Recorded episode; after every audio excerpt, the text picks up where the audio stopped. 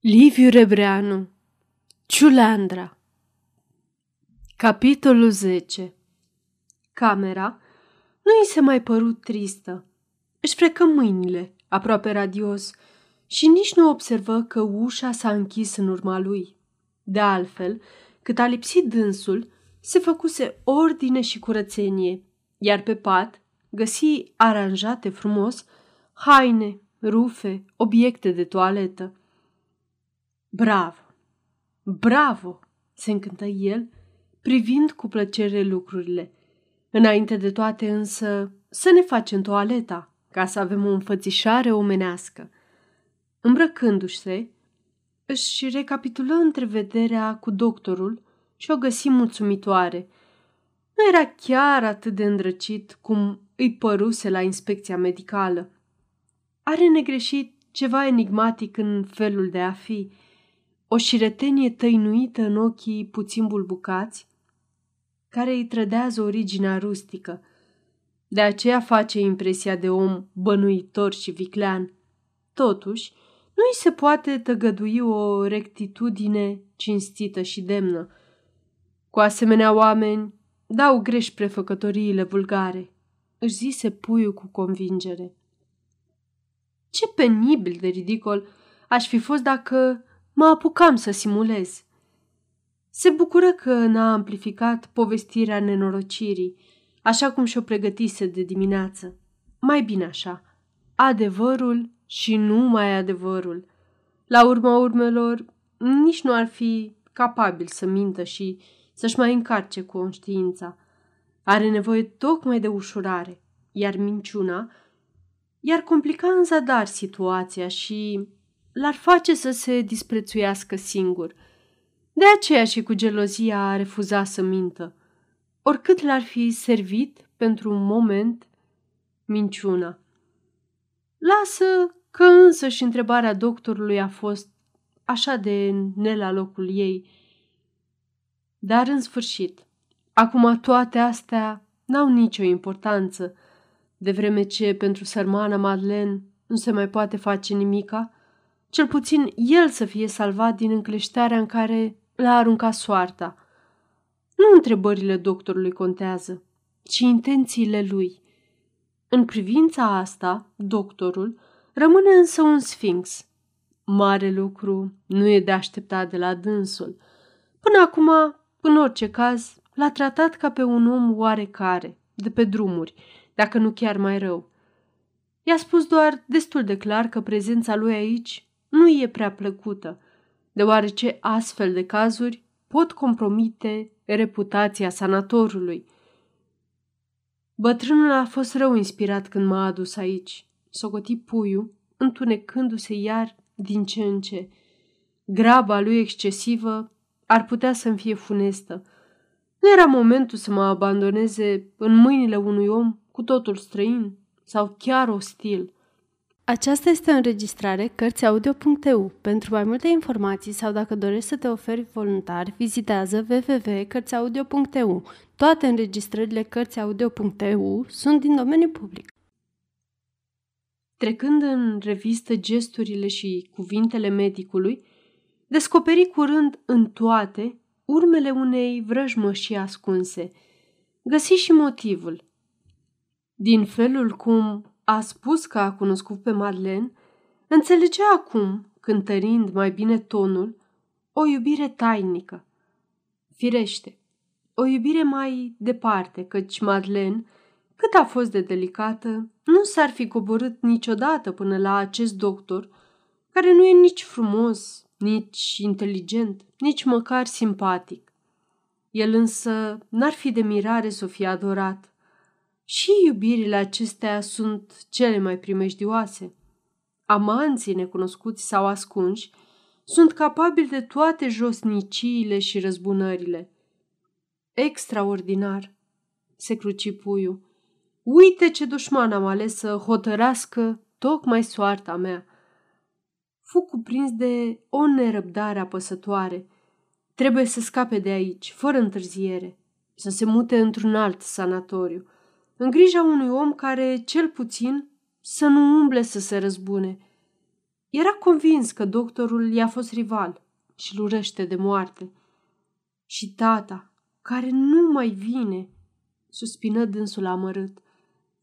Se întoarse spre ușă. Abia atunci văzu că e închisă. Se repezi furios și începu să bată cu pumnii în sticla zgrunțuroasă. De ce încui ușa?" Se răsti la gardianul care deschisese îndată. Noi avem ordini și trebuie să... Răspunse omul, speriat și aproape umil. Nu vreau să mai închizi ușa până nu ți-o porunci eu, strigă puiul. Îmi trebuie aer, înțelegi?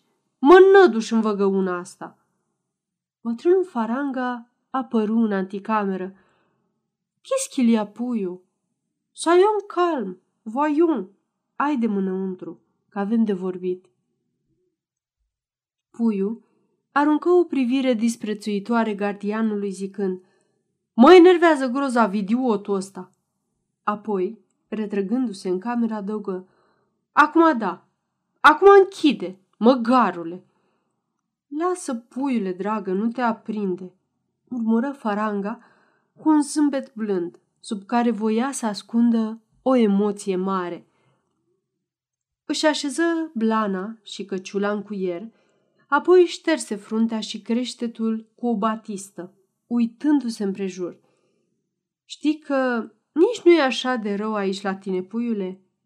Aș putea spune chiar că e simpatic.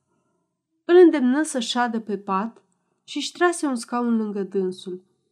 Îl privea cu atenție discretă și plină de milă și numai decât începu să-i spună cum a aflat încă de aseară, îndată după ce l-a instalat, că profesorul de marat nu e din București. Acum, de la doctor, a mai aflat că nici n-are să se întoarcă acasă până peste vreo trei luni. E dus în Germania într-o misiune medicală.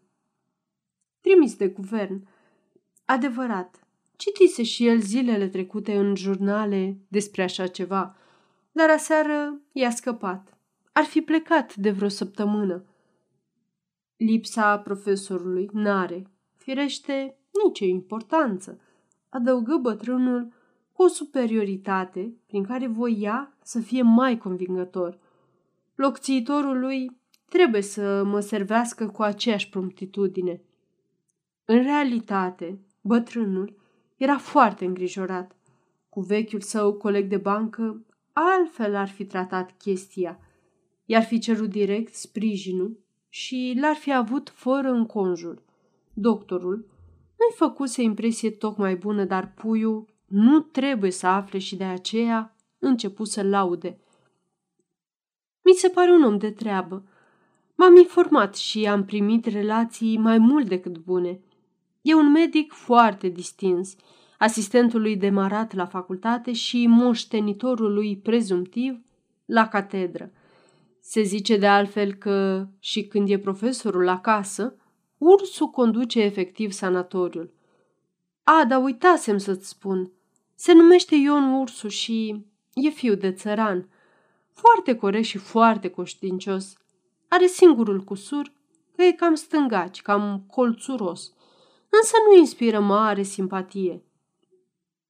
Cel puțin la început, până ce nu îl cunoști mai de aproape – Puiul, dornic de mângâiere, uitase repede bănuielile de adineauri și sorbea cu lăcomie cuvintele bătrânului.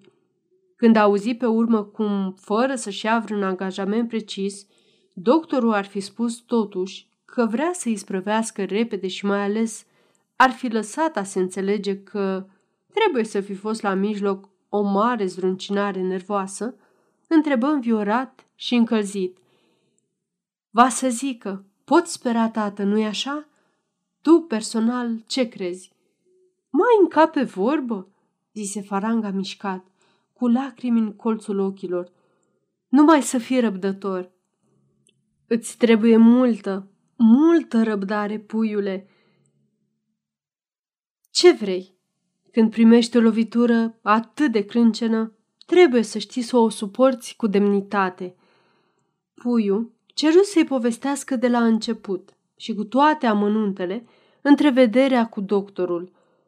Bătrânul se execută fără șovăire, având însă grijă să intercaleze cât mai multe lucruri care să întărească speranțele și să treacă sub tăcere pe cele rele. Trebuie să știi, tată, că nici eu nu m-am prefăcut deloc, zise puiul. Nici nu văd cum m-aș putea preface.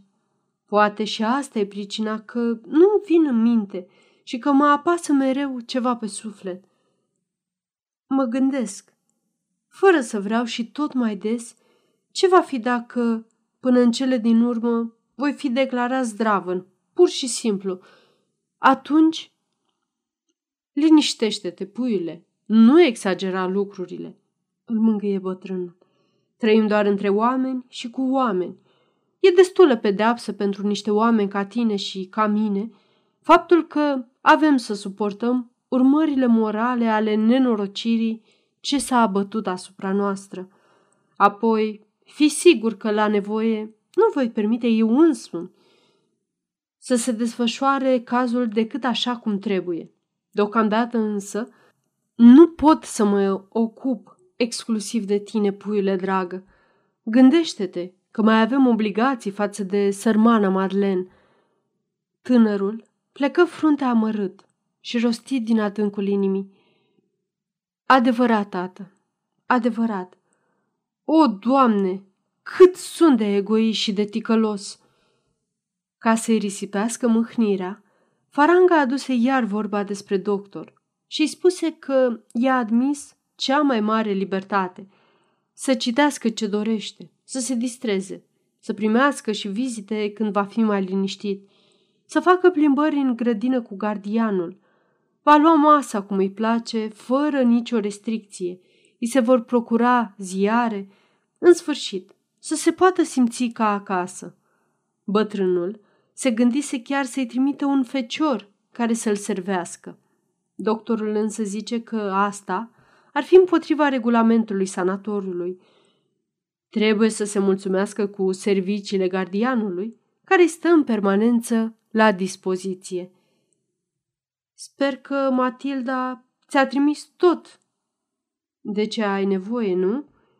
Eu mărturisesc, n-am avut răgaz nici să-mi arunc ochii. Dacă îți lipsește ceva, pune să-mi telefoneze sau telefonează-mi tu. De altfel, eu voi fi în fiecare zi, afară de vreo întâmplare extraordinară. Biata Tilda a fost nenorocită și a plâns că n-am luat-o și pe ea. Degeaba, nu se putea. Trebuia să rămână cineva lângă Marlen, nu-i așa? Sunt așa tristată că nu pot fi și eu măcar la mormântare. Oftă puiul deodată, cu glasul amărât de adineauri. Faranga se înduioșă de tot și se gândi că, în fond, puiul e un băiat bun și o inimă minunată.